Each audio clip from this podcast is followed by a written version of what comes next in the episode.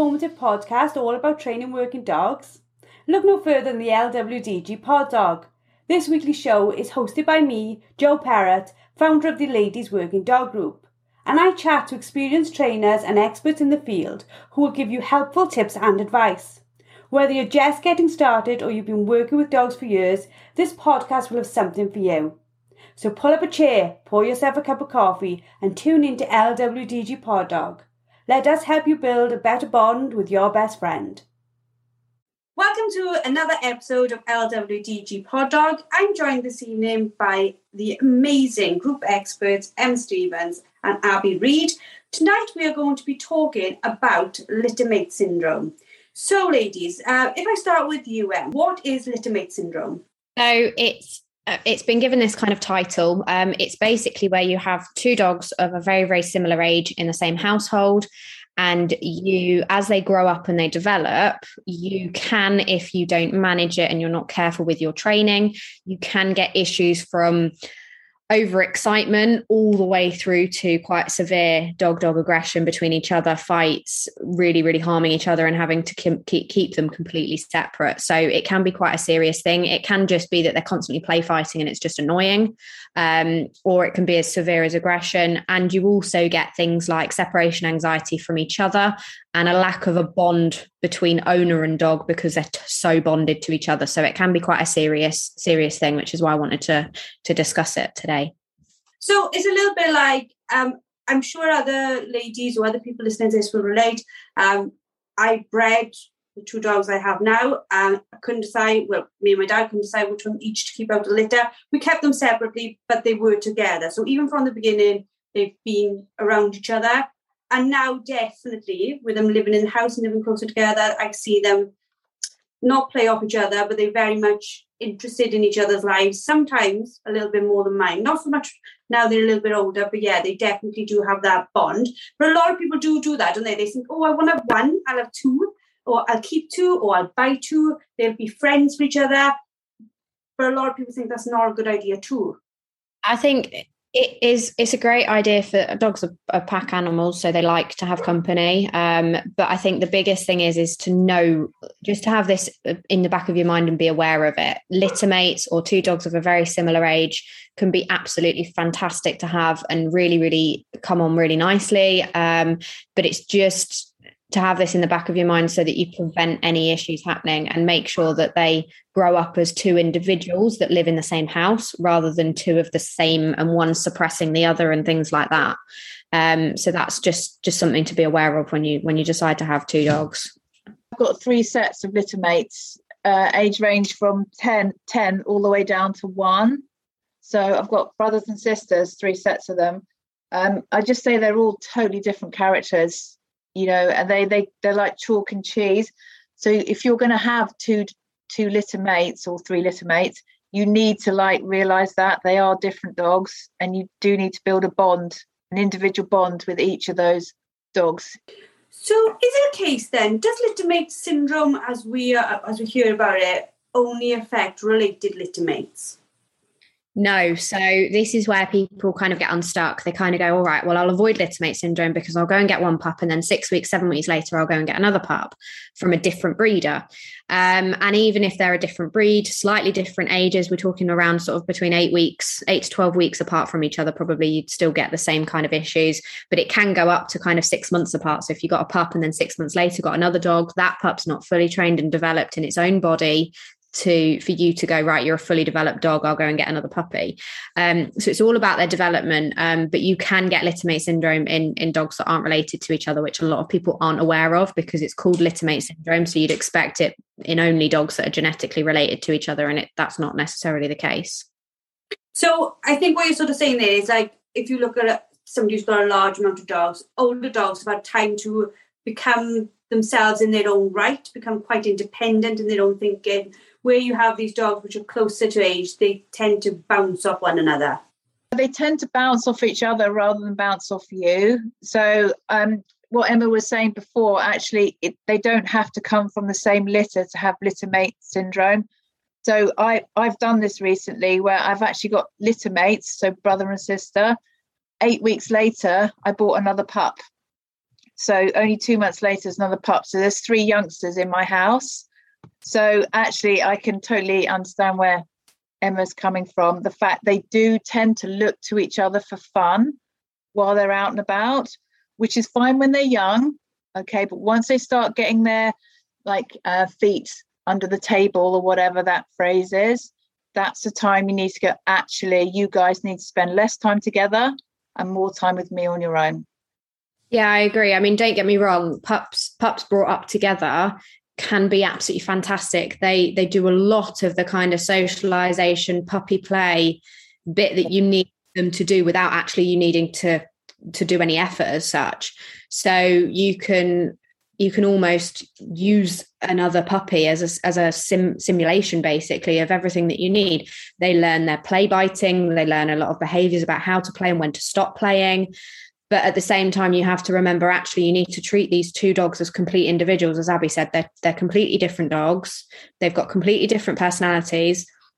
And if you've got one that's slightly more of a bully than the other one, or one that's slightly more interested in things, and then you've got one that's a bit more reserved, those personalities need to be worked on differently. You need to be able to calm the boisterous, confident one down and not let it bully its sister or brother and also you need to bring on the other one's confidence without it relying on its littermate who's who's the confident one all the time. So they do need to be and you need to be very aware of the dog's personalities that you're working with. And like abby said at some point you also need those dogs to look to you for that confidence and that trust and that relationship rather than each other.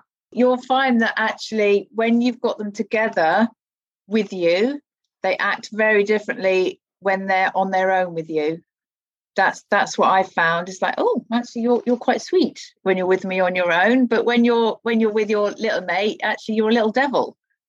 So, you know, you need to you do need to separate them and train them separately. And I think that can be quite frustrating, like you said. If if you're a, a novice handler and you've got to, uh, it is really hard to remember that you may need to handle both of them entirely differently, and that they will progress in different areas at different speeds and you can't have that sort of mindset, can you? Of well, your brother can do it, so why can't you? It, it just doesn't work like that, does it? No, and I think as well, you hit the nail on the head there, Joe. That actually you you not only need to handle them differently when they're together and be a different handler to the two of them you need to be nice with one and slightly harder and more strict with the other one and things like that. But equally then when they're separate you also need you might actually find that the one that's actually harder to control and a bit more kind of rogue is actually really really sticky and glued to you when it's on its own. So again you'd have to ha- change your handling style when it's on its own compared to when it's with its litter mate so, what are the sort of signs of littermate syndrome? Because when you say littermate syndrome, you, it, it can sound almost like understandably alarmed, but really, really serious to the point that, that we need to potentially, if we knew, quite freak out about it. But what are the signs of it? So it sounds like it's a bit of a disease when you call it littermate syndrome, doesn't it? And it's actually it's not that at all. But basically, the the signs can vary from what Abby touched on earlier, where you take them out and they're so engrossed in each other that they they they couldn't care less if you were there or not. You could go wait in the car and they could go and exercise themselves. It could go up to kind of what we would call jealousy. Obviously, dogs can't feel jealousy. It's more like guarding and things like that. So they could guard you, they could guard each other, they can guard things from each other. Um, it could be as severe as starting to fight over things um, and get quite severe fights um, from them, um, or it could be kind of the the more emotional side of things that actually they can't be separated from each other, and you're finding it really difficult. If you take one out, the other one's very very stressed um, and if they're together they're absolutely fine and things like that and you may find that one is more stressed than the other um, so there's there's a few signs to look out for but the the biggest thing is is that either you're finding them very aggressive and boisterous when they're together, or they're very, very stressed and, and separation anxiety when they're split up from each other. Obviously, a lot of people who have littermate syndrome at the moment, they are potentially sort of concerned and want to know how they can sort of solve that. But before we go thinking about that, wait, how do we prevent it in the first place? So, so for me, having having litter mates, you have to be really organised and taking the individual needs of each dog. So you have to set a training program for each dog individually, you know, from the two. And you have to make time to take each dog out individually. spend time each day with them on their own. Okay, they can play about in the garden perhaps for a little while, but actually every day put one away, keep one out. Okay, and that's not just to train it, but just to mooch about the house with you, just to, you know, find out his little character when he's not actually working. You know, and then put that one away, get the other one out. So they have like free time to be themselves without the other dog. You know, and then also you have to take them out the house individually and practice your heel work, sit stays, recall, puppy manners when they're on their own. And then equally, you have to teach them how to behave as a pair because you do have a pair of dogs. So you've got to teach them individually and teach them how you want them to be when they are together. And that bit can be really hard. Like I, I can say from absolute experience, my two separate work really, really well. My difficulties over, well, both of you know from from dog and duck, my, my problems are always around when I bring them back together. The minute I bring them back together, they forget they're meant to listen to me. They will literally every single time uh, take the cue off the other one. They're like, glance, what, what are we doing here? They, they are getting better over time, but I've also found as well, um, since Buddy's been neutered, Emma's become, um, Emma, uh, since Buddy's been neutered, Ella, I can't say my dog's name, since neutered, Elsa has become quite dominant of him. So I think as well, everything that you do with, with littermates, they tend to one thing will upset or, or affect the other. Yeah, I mean, I I think you just need so much organization and a balance of everything. You've got to think this dog's got to grow up as if it went to another home without another dog there, but it's also got to be okay with that dog that it's going to live with as well. So you've got this constant balance. It would be very similar to if you had another older dog, but it's obviously you've got two of a very similar age at the same time. So you need to make sure, like Abby said, they're going out separately. They're going out together. They're in the house on their own together and, and together. Um, you're spending equal time with each of them. They can settle and sleep together but equally they're quite happy and comfortable to sleep without the other one there as well. And you've got to make sure that they're socialized. So they're taken out to places that you need them to be exposed to together and separately so that you know that they're kind of bomb proof with each other and without each other from puppy extending all the way through to their to their adolescence and into their so you need to keep this up. You can't just do it and go right they're six months old now. They'll be fine. I can just sort of take them everywhere together. Um, it needs to continue all the way through their adolescence because they'll both possibly have fear periods at different times. They'll both mature at different times especially if you've got different sexes. You'll have one that comes into season one that goes through its testosterone bit you'll have one that if you do you know so you'll have different stages even though they're the same age they will go through different life stages at different points and you need to cater for that together and separately. And i suppose you've also got the other side where maybe people don't think about when they buy them together and they've always been together. Is at some point one of them is going to pass before the other and leave the other on its own. And it's not trained to be independent or be able to cope without the other one that can be extremely difficult for dogs can't it yeah, but even before that point, you'd still you'd still may need to separate them if you've got different sexes. One might need spaying, or you might have one having its season while you've got an entire male. Um, one of them might get injured for whatever reason and be in crate rest. At some point, they may need to be split, and that's why if you're doing it regularly from day dot, it's a very common thing for it to happen, and they don't get stressed by that. So you, you're preparing them for it. Yeah, and and by splitting, I think what sort of people need to think about is not just like training them separately by taking them in the car you know and then leaving one in the in the car and training it. You actually have to take one at a time. So leave one at home. Leave it on its own at home. Take the other dog away. Train it or go for a walk whatever you may be doing and then bring that dog back into the fold. So it's not just a case of training them separately. You have to actually literally separate them. Okay, so we've gone through what we can do to prevent littermate syndrome, but you know, I'm sure there's people out there like me thinking I, I can relate to everything you've just said. Um, so if I if you think you have litter, littermate syndrome, what are the steps towards fixing it? Separating dogs that have already got it now, that, that's going to be quite traumatic in some ways to, to start for them. What can we do? I think, firstly, it would depend on this kind of spectrum of the syndrome that we're talking about. So you could have them just that they constantly can't settle with each other, or they they don't like being split from each other, all the way up to quite severe aggression. And obviously, if you're getting that, you need to see a behaviourist. That's not something that we can we can advise in a podcast. Um, that would need kind of medical intervention and, and behaviourist intervention. But if we're talking about dogs that rely on each other too much and not necessarily their handlers and um, don't like being separated from each other or are very over boisterous and you can't do training because they just want to play fight all the time and it's never got to the extreme of being nasty. It's just constant rough and tumble. The things you can do are definitely in the house. You can start mixing it up with one in a crate and one, even if it's in the same room to start with, one in a crate, one mooching around, swap them over, little things like that, building into it. If you're going out for training, you can do the the thing um, Abby said. Obviously, leave one at home. But if that can't isn't possible, you can start by taking them both out, leaving one in the car in sight, doing a little bit of training, even if it's just walking around the car and put them back in, swap them over, and then build on leaving them at home. So you just basically break it down into very easily sizable chunks of minimal stress, but starting to split them and then build on that kind of as you would do separation anxiety. Um, but it's just separa- separation anxiety from each other rather than from the human. Um, if you've got the other side of it and it's over boisterous, constant play, and actually you can't get any training done with the two of them together, that sort of thing can be a management of, again, it depending on their steadiness level. Can you sit one up while you're training the other and it doesn't move? If you can't do that, maybe ask somebody to help you and hold it while you do it.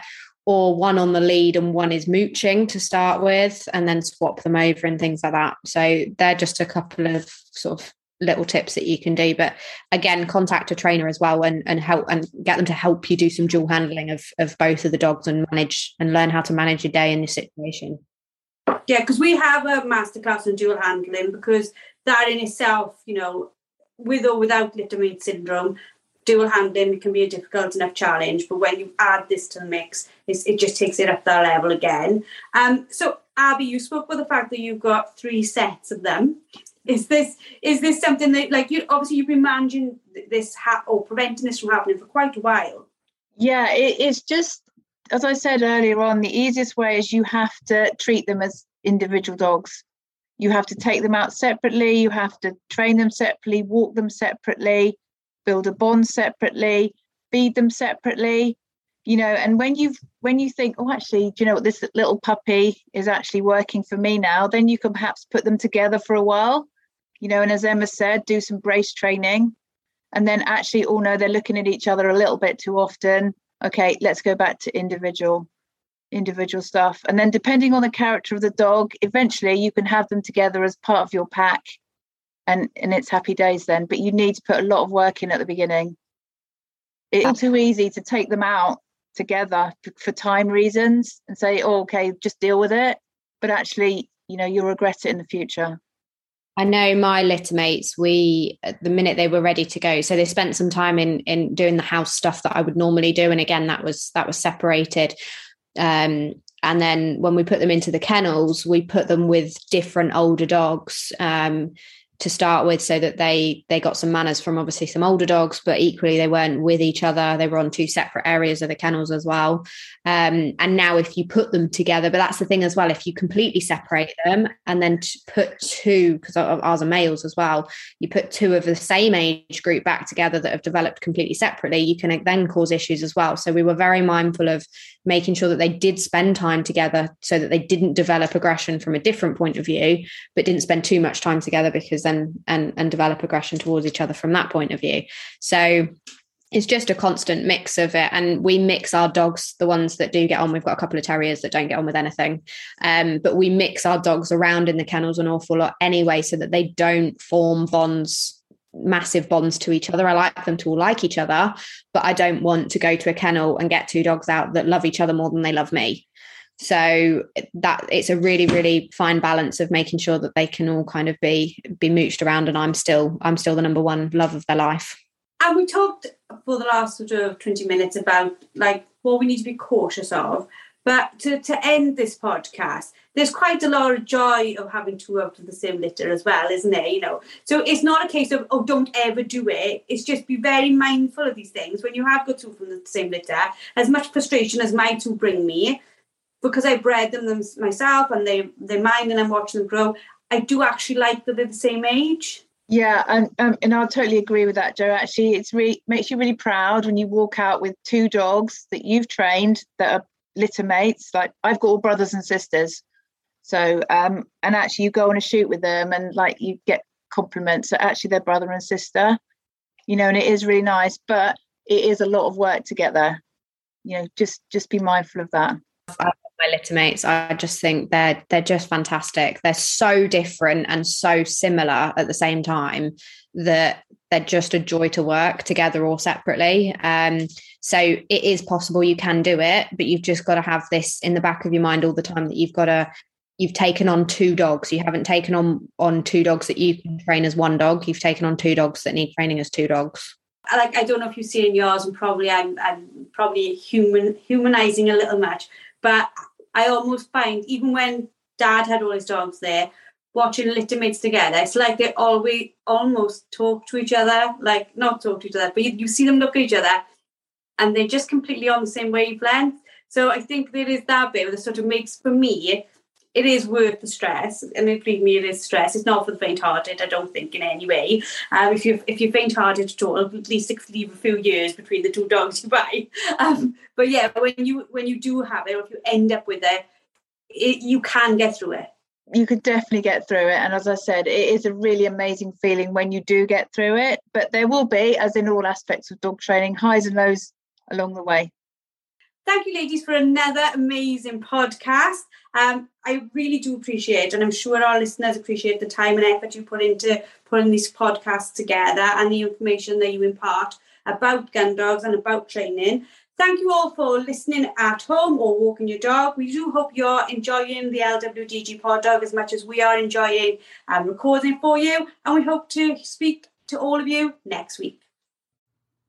Thank you for listening to LWDG Pod Dog with me, Joe Parrott. Now, we all know training a dog takes time, energy, and patience, but our lives can be really, really busy. Don't worry, the LWDG has got you covered. Join us for our free planning workshop where we'll show you how to use short 10 minute training sessions each day to fast forward your dog's education. Our experts have years of experience in training dogs and will help you get started on the right foot. Register now and start making progress with your furry friend today. Go to our Facebook page, the Ladies Working Dog Group, and click on the pinned post, or visit www.thelwdg.com.